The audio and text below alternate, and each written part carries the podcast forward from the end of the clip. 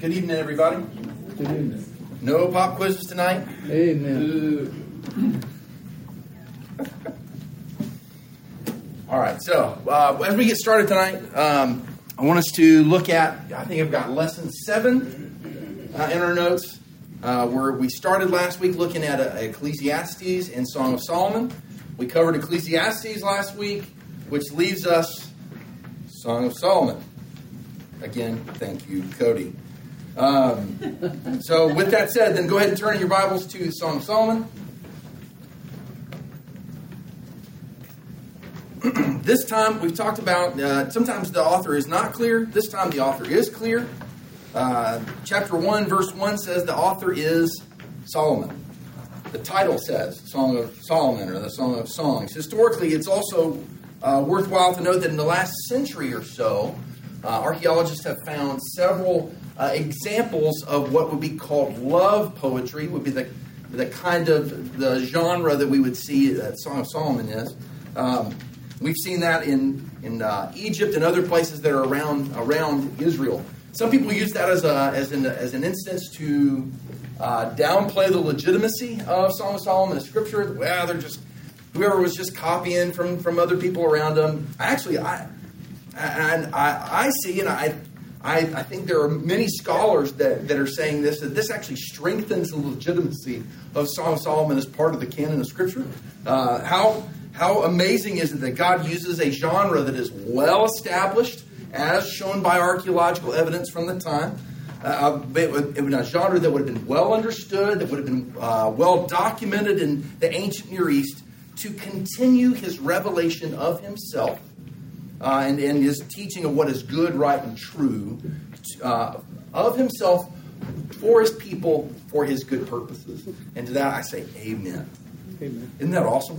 So, um, but the book does have some important redemptive historical context. So if you're looking there uh, in your notes, um, we're looking at redemptive historical context. There is a bit of uh, a reenactment and an inversion of Genesis 2 and Genesis 3 going on in this book. We talked a little bit about how um, how Song of Solomon functions in the midst of the Old Testament wisdom literature. Uh, how, in, in, a way, it's it's almost like a commentary on Genesis two. Um, and what I mean by this is that there's this beautiful relationship in the Garden of Eden between Adam and Eve. That relationship was intended for God's glory and for their good. Now, this side of the fall, men and women are still to behave ethically towards each other. Why? Because we're created in the image of God. Amen. Even though this world is twisted and marred by sin, this, the calling to treat each other ethically and to treat each other lovingly is still there. and if they do, it will again attend to the glory of God and to their own good, to our own good. But if they don't, they will experience more of the same consequences that Adam and Eve did in Genesis 3.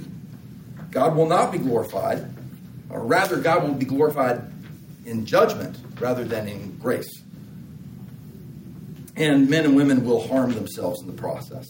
So, in this way, the book really is meant to be understood as an inversion of, uh, uh, of part of the fall into sin. So, let's look at Genesis chapter 3, verse 16. Genesis chapter 3, verse 16. Keep your, keep your thumb there at, at, uh, at Song of Solomon. We'll come back to that.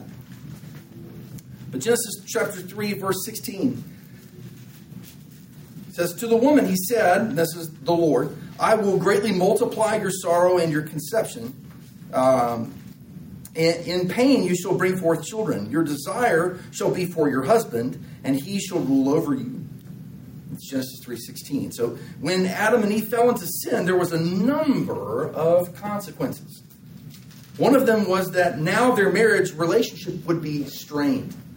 No longer would it be harmonious and agreeable. Instead, the woman, and really when it says your desire will be for your husband, um, that word desire literally means desire to overthrow, desire to subvert, okay?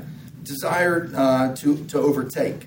So there's a desire on the woman's part to control the man. There's a desire then also in the man to abuse his authority and to dominate his wife.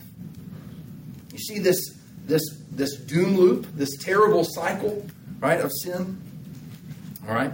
So the intro, uh, with the introduction of sin, to have and to hold then was turned into to desire and to dominate. Selfishness on both sides will raise its head and will steer both of them. But the thing is, it doesn't have to be so. Okay? Uh, Song of Solomon, chapter 7, verse 10, it says, I, I belong to my lover, and his desire is for me. The marriage has it as it ought to be is Genesis 2 revived. Right? It doesn't mean that somehow we can suspend all the sin and the thing that still lurks in our hearts and these kinds of things. Um, but again, there should be a picture here of what that garden relationship looked like. The woman is not seeking to control and, in turn, not being exploited by the man. But the man is filling his creation role of loving leadership and desiring and loving his wife. And beyond the immediate context of marriage, there's something else going on. Uh, this book is about marriage, pure and simple, but what is marriage? Ephesians 5 tells us that, uh, Paul tells us that this was created, marriage was created as a, as a picture of Christ's love for his church. Similarly, Old Testament prophets used marriage constantly as an image of God's relationship with his covenant people, Israel. Like Ecclesiastes, then Song of Solomon was placed uh, with the post exilic literature in the Hebrew Bible. We talked a little bit about this last week that the order in the Hebrew Bible, the Old Testament, that Jews carry around with them to this day is in a little bit different order, right? And so um, all post exilic books would be together there. And so, um, with that being said, um, at least these editors, that, and again, that order is not inspired, right? So it doesn't mean uh, the, the books themselves are inspired, yes, but the order that they're in is not inspired. And so, but it, it is helpful. It is. It does show us some things. Um, so, like Ecclesiastes, Song of Solomon was placed in the post-exilic literature of the Hebrew Bible. So, at least those editors had a clear intent for this: that even in the midst of judgment, and judgment in the exile, and even post-exile, is what what Israel is facing. In the midst of judgment, God was providing really uh, a graphic but passionate and profound reminder of his love and faithfulness for his people. Think about Isaiah chapter 62, verse 5. I'm just going to read the, the, the back half of the verse. It says, And as the bridegroom rejoices over the bride, so shall your God rejoice over you. How beautiful is that? This picture, or this book, is at the same time a commentary on what it looks like for a man and a woman to be naked and yet not ashamed, right? Just like in Genesis 2. Um, and a celebration of God's love for us. So, theme. Let's talk about theme. So, the theme of Song of Solomon, we could say, is like this The Song of Solomon sings of the son of David, the ideal king of Israel. The seed of the woman, the seed of the ape, the seed of Abraham, the seed of Judah, the seed of David, who enjoys uninhibited, unashamed intimacy with his beloved in the garden that belongs to him. That's the theme of this book. All right? So being created then in God's image involved being created male and female. We see that in Genesis chapter 1 verse 27. Don't have time to go there, but again, we remember he uh, in the image of God he created them. He created him. Male and female he created them. All right? So both both genders uh, are in some way displaying this picture of God. The two sexes were image, both image forth God's glory through this harmonious and pure sexual relationship. Then you have the entrance of sin, and this begins to fall apart. Now, after the fall, even with sinful desires, men and women are again called to monogamy and sexual purity. This book extols the beauty and worth of living in such a relationship and warns us not to create our own sexual agenda. Okay? So um, we see then the revelation of the true nature of human love, and it's displayed then throughout this book in a number of different themes. I've got a list of, that, of those for you there in your notes. We don't have time to go through all those right now, but again, that's for your further reading. Um, all, let's skip down now to the structure of the book. The structure of the book. It's split into roughly three sections. Right. Um, we have a courtship, we have um, a wedding ceremony, and then we have a marriage. It's pretty clean cut, right? So uh, let's look first then at chapter 1, verse 1 through chapter 3, verse 5 at the courtship. All right? So uh, look with me at chapter 2, verse 7. Chapter 2, verse 7, there in Song of Solomon. By the way, I, I want as you're turning there, I want to address something. You'll notice sometimes that it's called Song of Solomon because it's attributed to Solomon. But there's also this idea of Song of Songs. The idea there, that phrase, that, that structure in, in Hebrew, it means that really it's the best of something, right? So we have, like, Jesus is the King of Kings, the Lord of Lords. And so this song then is being portrayed to us as the Song of Songs, the best song, the most beautiful song, okay? So Song of Songs, or Song of Solomon, chapter 2, verse 7. Somebody read that for me. I charge you, O daughters of Jerusalem, by the gazelles or by the does of the field, do not stir up nor awaken love until it pleases. Okay? Awesome. So the, the context of these verses is that the young woman and the young man are not married yet. And the young woman expresses her desire to remain chaste until the right time, i.e., until marriage. Right? And here she calls other women to this same resolve, to join her in this resolve. So she's saying, don't rush into what you think love is and what you think loving acts are until the time is right. Then in marriage, then the sex will be beautiful. It'll be honoring to God and it will be healthy for your relationship. Prior to that, it will only reap disaster. Right? So uh, these words are repeated again in chapter 3, verse 5 uh, this verse is actually the last words before the wedding, in which is in chapter 3, verse 6. So, right up until the very end of singlehood, chastity is extolled, it's urged upon us all. How cool is that? How beautiful, right? Did you think that this would? I, I before I got, got kind of uh, started studying this to even be, to be able to teach it for Catalyst, I wasn't even aware of some of these things. So I'm, I've been I've been experiencing this right up with you. So, um, so let's look at the second section now, chapter three, verse six through chapter five, verse one. This is the wedding, the wedding. Then we come to the wedding itself and the rest of chapter three, and it's this beautiful and yes, even graphic description of sex and sexuality in chapter four leading up to a final comment in chapter 5, verse 1. All right, so chapter 5, verse 1, I'm going to go ahead and read that. It says, Eat, O friends, drink, yes, drink deeply, O beloved ones. All right? So many who have studied this think that this is the very voice of God. God is now putting his blessing upon this couple's sexual relationship.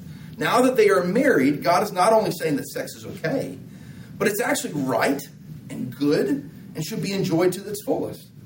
And it's, it's not just a, a, a dirty little necessity for the production of children, but it's a good and beautiful and God honoring act between a married man and woman. So then, when we see it this way, we understand uh, what God intends here, then sex, just like marriage, was created by God for His glory and for the good of His creatures. And this book celebrates that fact. And, and can I just say that, friends, we we as, as as the church, not necessarily just Gray Gables, but as the church, have done a, a pretty bad job of of talking about sex the way that the Bible does. Now, discretion is needed, right? There is a certain way to talk about this, there is a certain time and place. But we need to be able to extol sex and a sexual relationship between a husband and wife as the beautiful, God honoring thing that the scriptures portray it to be. Because, friends, just like I mean, just as we know that we have we all have friends or neighbors or family members that and, and, and our children, if if we're not talking to them about this topic, which really has become more of a dividing line this day and age than any other before it. If we're not talking about this in the culture, somebody will, and they are. So, does that mean that we have to get out there and we have to just word vomit all over everybody about this. No. Again, we need wisdom, discernment on how to do this rightly in a way that honors the Lord. But again, I think, just like in so many other cases, we're so afraid of getting out on a limb that we don't even climb the tree. So, this is something we need to be prayerfully seeking out and praying primarily, primarily as a church family, praying for our children and our teenagers and our young adults that are single, and praying for their parents. And if you're a parent in this room, you need to know that your church family loves you and has your back. And if you need help and advice about how to do this, we don't want to replace you in this job, not for a second, but we want to support you and put you in touch with the training or books and things like that, resources that you need to be able to do this well. So, if that's you and you're struggling with this, or uh, then please, please come and talk to myself or Pastor Cody. We would love to help you with this. Okay? Praise the Lord. All right, so again, we get to, um, let's see, where was I? That was a little bit of a rabbit trail there. Um, number three. Yes, thank you, thank you. Number three. So, just like we were talking about uh, before, there is there is a um, what's the word? There's a, a courtship, there's a wedding, and now there is a marriage, right? There's a marriage. So, for the rest of the book, we see the couple's married life. Chapter 8, verse 4. This refrain again is heard. Somebody read for me, chapter 8, verse 4. I charge you, O daughters of Jerusalem, do not stir up nor awaken love until it pleases. Wait, wait a minute. That that sounds really familiar, right? Wasn't that in chapter two? Right? Yeah. Exactly. Exactly. It's the same message again and again. All right. So the married woman continues to to mentor, to adjure, to to call young women to be wise and to wait for marriage to have sex, and not to make a mess of things because they couldn't wait. So this book really is a, a, wonderful guide to, to a relationship and sex in, in marriage. But it also is this beautiful description of God's love for us. So which one is it, right? Is it about is it about God and Israel? Is it about Jesus and the church? Is it about a man and his wife? Yes. You don't have to choose, right? Because we have the fullness of the whole picture here. We can see clearly that yes, it is all of these, right? The church being the eschatological Israel as we are in the last age, the last days. So all these things fold in on each other. Um, all right. So um, this passion, which can only be described then uh, by this passion in marriage, this is the perfect marriage between Christ and His church, and it is the love that God has for you. And for our conclusion, I wanted to include this quote from G. Campbell Morgan um, in his commentary about Song of Solomon. It says this The songs should be treated first as simple and yet sublime human affection. When they are thus understood reverently, the thoughts may be lifted into the higher value of setting forth the joys of the communion between the Spirit of man and the Spirit of God, and ultimately between Christ and the church. Isn't that beautiful? So um, I want to just quickly, as we get to the end here, I, I want to just just skip uh, to the end here and look at Ephesians chapter five, and just read. There's a it's a long passage, uh, but it, I think it's it, it bears reading right now. So Ephesians chapter five, verses 17 through 33 says, "Therefore, do not be unwise, but understand what the will of the Lord is."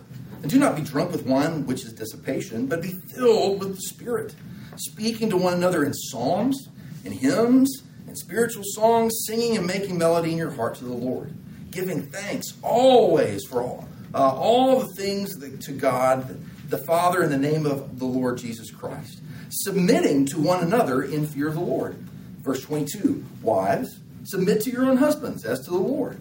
For the husband is the head of this, uh, for, for the husband is the head of the wife, as also Christ is the head of the church, and he is the Savior of, of the body.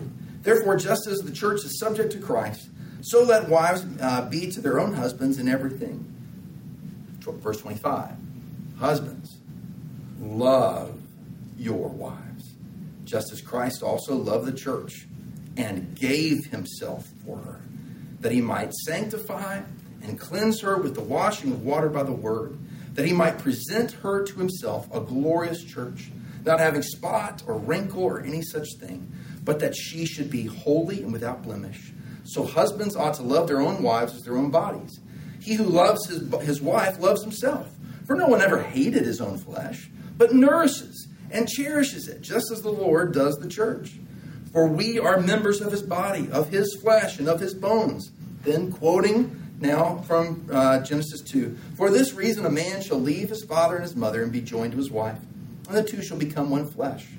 This is a great mystery, but I speak concerning Christ and the church. Nevertheless, let each one of you in particular so love his own wife as himself, and let the wife see that she respects her husband. And as Linus would say, that's what the Song of Solomon is all about. Charlie Brown. Um, any questions about Song of Solomon before we, we change gears and then, interestingly enough, talk about the Southern Baptist Convention?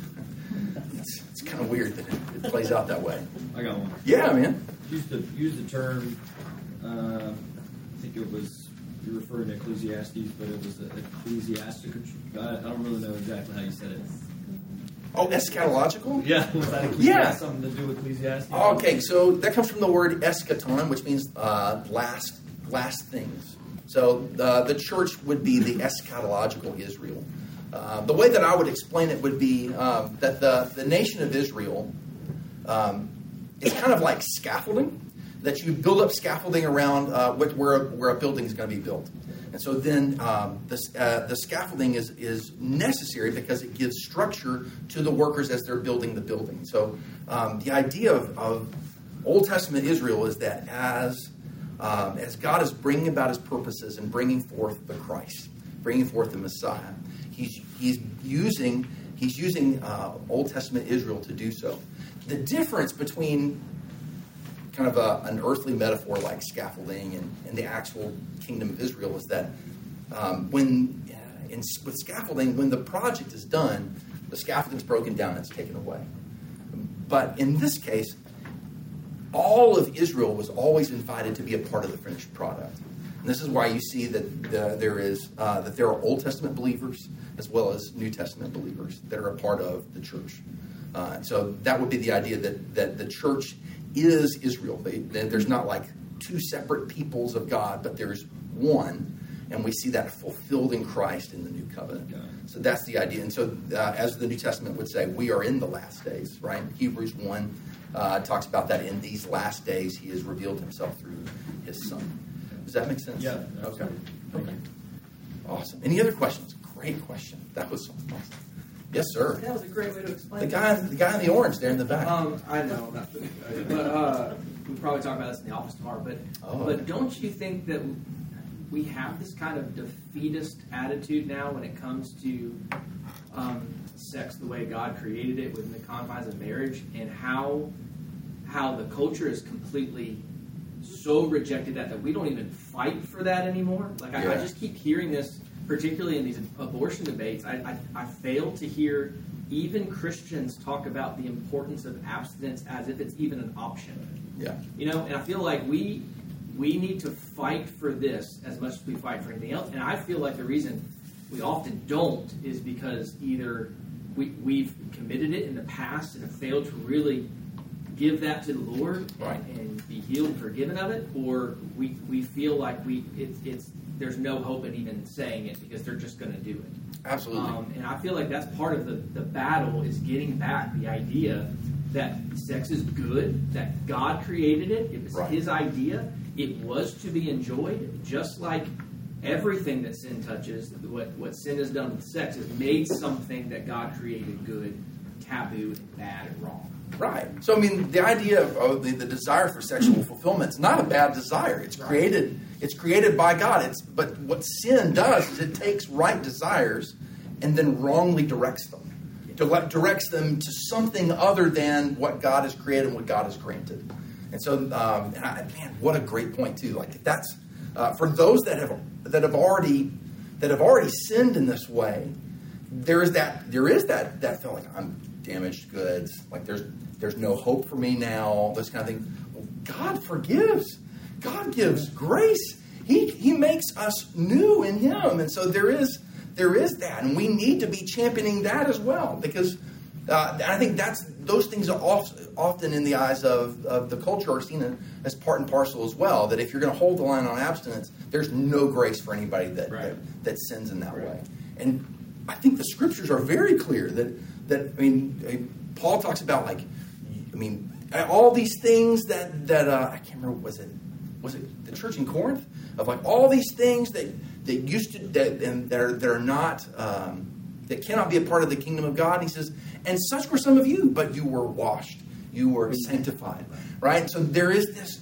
I mean, God's grace is sufficient, and we just don't either. We just don't talk about it, or we don't believe that it's sufficient for ourselves, and therefore we don't hand it out freely to everyone. Um, but again, it has to be according to the gospel. So there is this, uh, just like it says in John 1 14, that uh, Jesus Christ came being full of grace and truth. And we keep getting pulled as if we can only do one or the other, right? And, and so Jesus calls us to pursue both. And that's impossible apart from Christ because nothing is impossible with Him. So uh, that's that's excellent too. Thank you. I, I- kept thinking I need that needs to come back around, and I forgot. So thank you. I appreciate that. Any other questions? Well, no, but I'm just going to say that there are so many venues now for people to get married. They don't have to have the church for that anymore. It's true. And I think there's a big gap.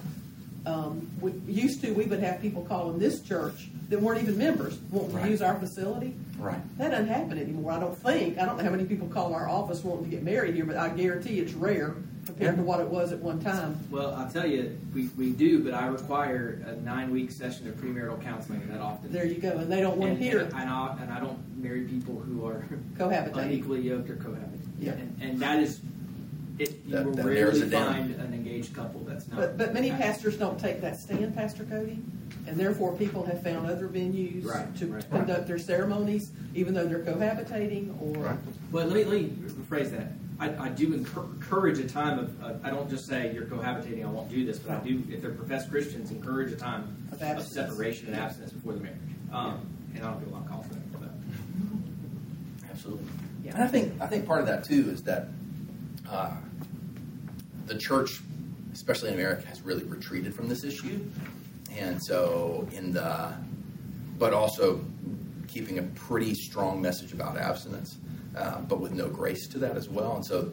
Uh, the culture picks up on that and offers other ways to do this Right. much easily, much more easily. So, um, so I think there's also a call in there for us to be I think, as, as Bono would say, to be living it out 24 7, right? To be, to be uh, in, engaging our, our family, our, our, friends, our children in, the, in these conversations. Um, and not and not in a way of like here let me let me preach at you for a little while but just again like we talked about in our gospel and the our series on how to share the gospel just like seeding strands of the gospel threads of the gospel into, into daily conversation and amazing it's amazing like the, the doors for conversation that open up just because they hear you consistently talking about the gospel so um, absolutely okay Uh, let's go, let go ahead. all right faith Um, I read something one time in this book, Dr. James Dobson, it was called Yes. Bringing Up Boys, hmm and I've never forgotten it, and we told our boys this, and, you know, it's just one point of conversation, I guess, you know. And it said something about, you know, premarital sex was like stealing something from, you know, stealing something from another man because, you know, somebody else, is gonna be somebody else's wife one day right and you're stealing something that belongs to another man. Right. I've been, I've I was counseled and I've I've counseled young men as well that until until you put a ring on her finger, there's a chance that she's going to be another man's wife. And so you in, part of your job, even in courtship, is to protect her, and even if that means protecting her from yourself. Right. Absolutely. Yeah. Yes, ma'am. Are these um, subjects things that are talked about in youth group or like VBS for the older kids or things like that? I would say Minimal. not minimal, like at a, at, a, at a simplistic idea because the age ranges are so vastly different right now. Yeah. With Six sixth grade, to, yeah. um, and a sixth grader is going to deal with it at a much different level than the senior.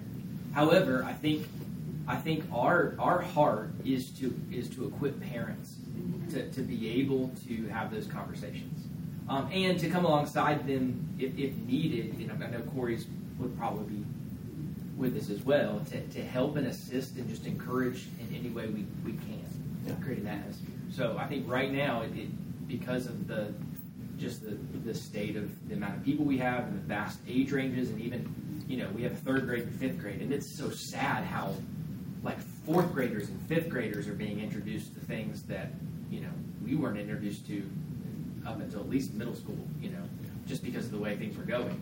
Um, and so it's heartbreaking. There needs to be, but I think our our best um, resource are you guys, and we want to we want to come behind the parents to, to, to help in any way we can to facilitate those conversations, even if it needs to be brought in together. So the schools have taken it over, basically. That's what they're fighting in Right. the state right now about, is trying to keep it out of the schools, but that's, in my opinion, it's because the church has dropped the ball in so Right. many ways. I mean, I know I raised a son and a daughter, and I'm telling you, Right. there's still a double standard Sure. in many ways, and that's hard to explain to kids. Yeah. But, yeah, the schools have had to, have done it and not in the right way, that's the sad part, you know? Well, To answer, just because you said VBS, VBS is only up through just completed sixth grade, and we have so many just kind of coming in, so you're, we have one main theme, we go with, what go with that, so we don't really touch on that subject because it's not really in the theme that we're at. Um, that being said, kind of what you said, there is a difference in hearing it in your household, Yeah. regardless of sometimes in the household, even if even a Christian household, even a household that is daily in the Word with your children, it's still it's mom and dad. It's different when they get to hear it from church, youth group, or small groups. Um, I, you know, that type of thing. Maybe uh, camp when you are in smaller groups, smaller things. Those it does reinforce a little bit, like, oh, it's not just mom and dad being prudish. You know, that it does make a difference when you've got it reinforced from all areas. And And the world was nowadays has lost that because it's so worldly. And, yeah, As and- opposed to hearing it from Yeah. the kids in school, because we Right. think of like sixth grade as young, but um, Right. our girls go to the middle school here, and the things that they come back and like Yeah. we've always been, te- we've told them early so that we can cut that off, so they don't get bad food from like their friends. Right. The things that they come home and tell us that they threw on the bus or in class, it's like That blows your And mind. even in sixth school, grade might be too late. but even in school, they have to get parental consent to do it in the classroom. it- We would have to do that. Yeah, and that's one Oh, thing. yeah, Well- yeah, Right. just Starting like- out from other students. Yeah, from other Yeah. Sure. Oh, I know, I'm just saying, the school does it formally with parental consent, you can Yeah. opt out, but Well, I would they're say- still gonna hear it in the bathroom. Oh, well, there always. used to be the promise. What was the?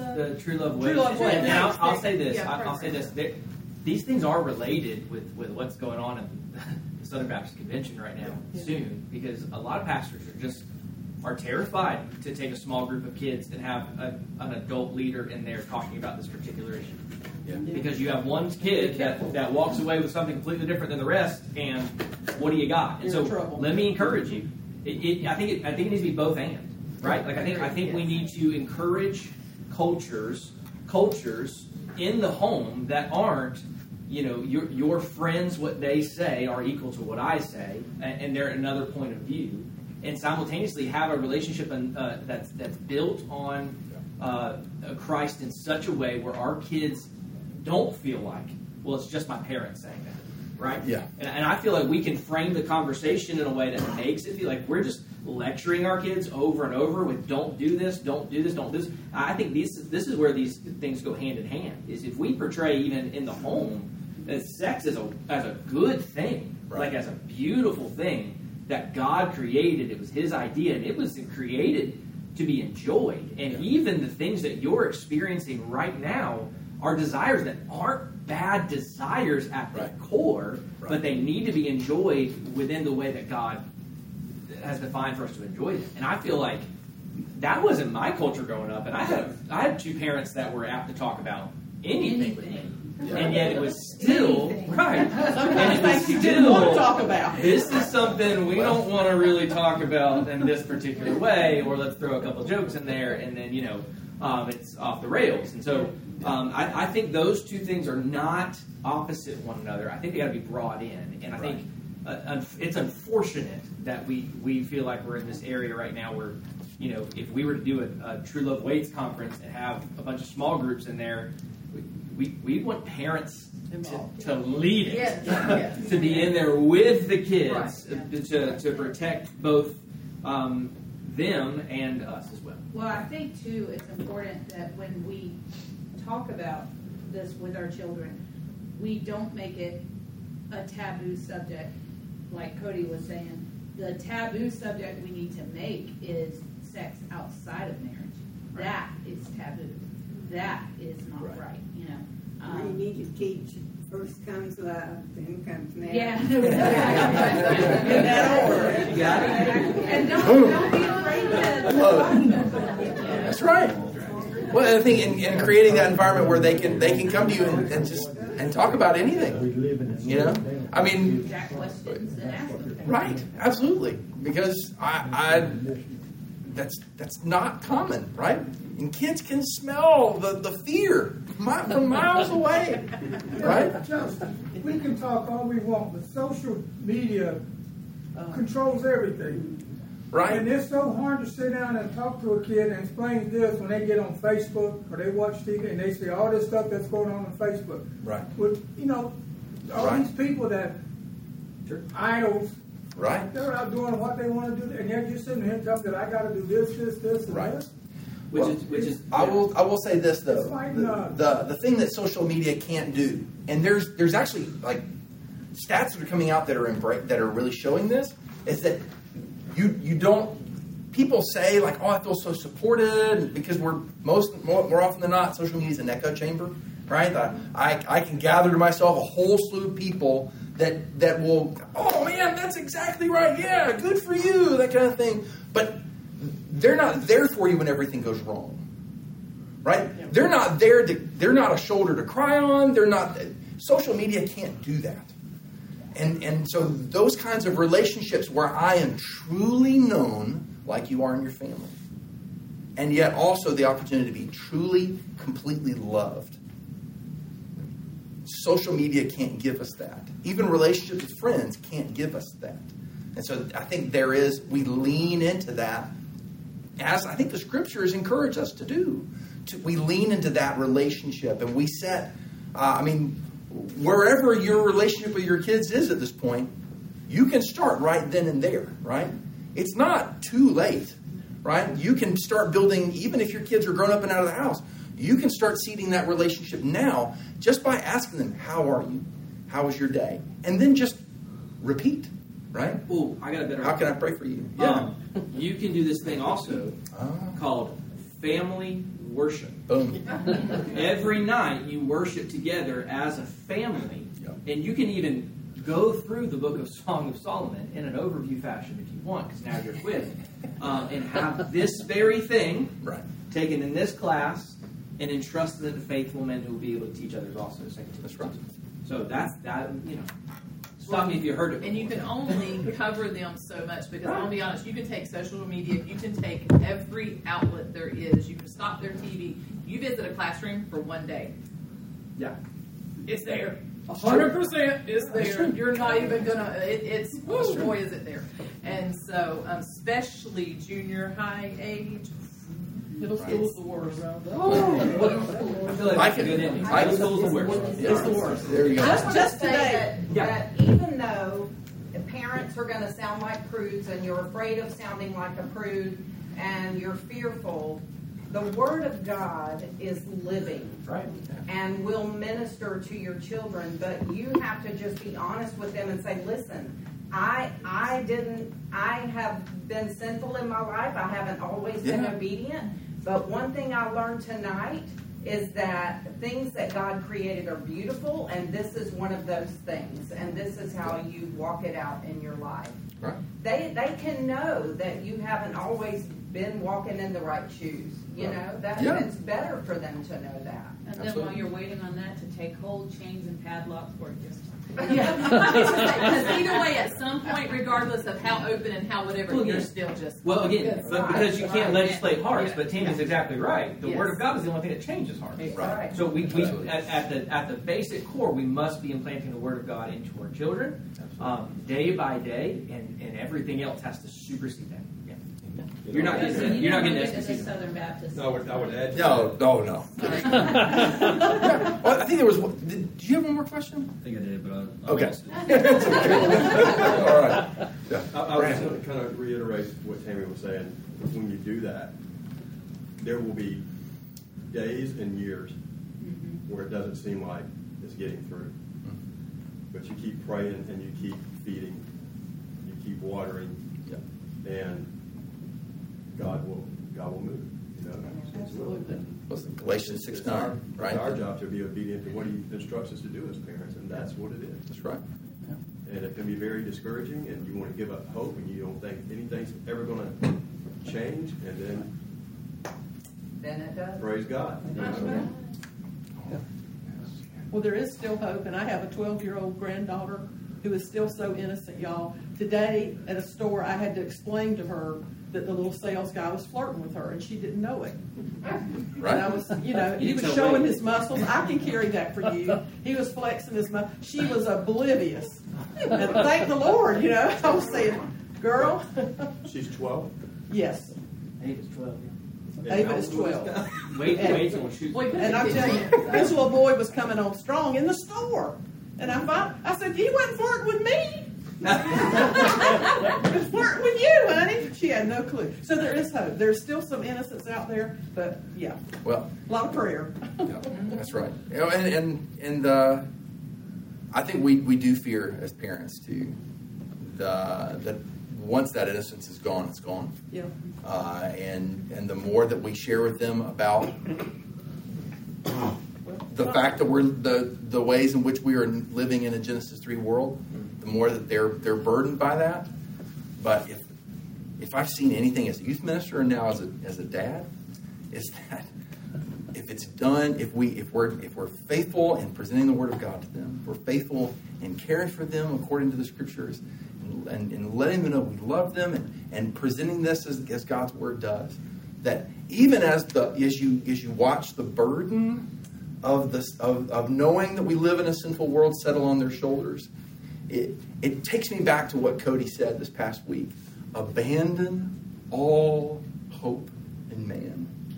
And I, I've gotten to watch as kids, as they're understanding that the how dark the world is, the more they see how beautiful the light of Christ is. So don't give up. Stay the course and love Christ and love his people. Let's pray together. Father, thank you so much for today. Lord, thank you for the Song of Solomon, uh, book that we tend to avoid because, Lord, it's uncomfortable. Um, and yet, Lord, we see from your word how beautiful it is, how beautiful uh, sex and the marriage relationship is because it was created by you. It was created good to display your glory to all of creation.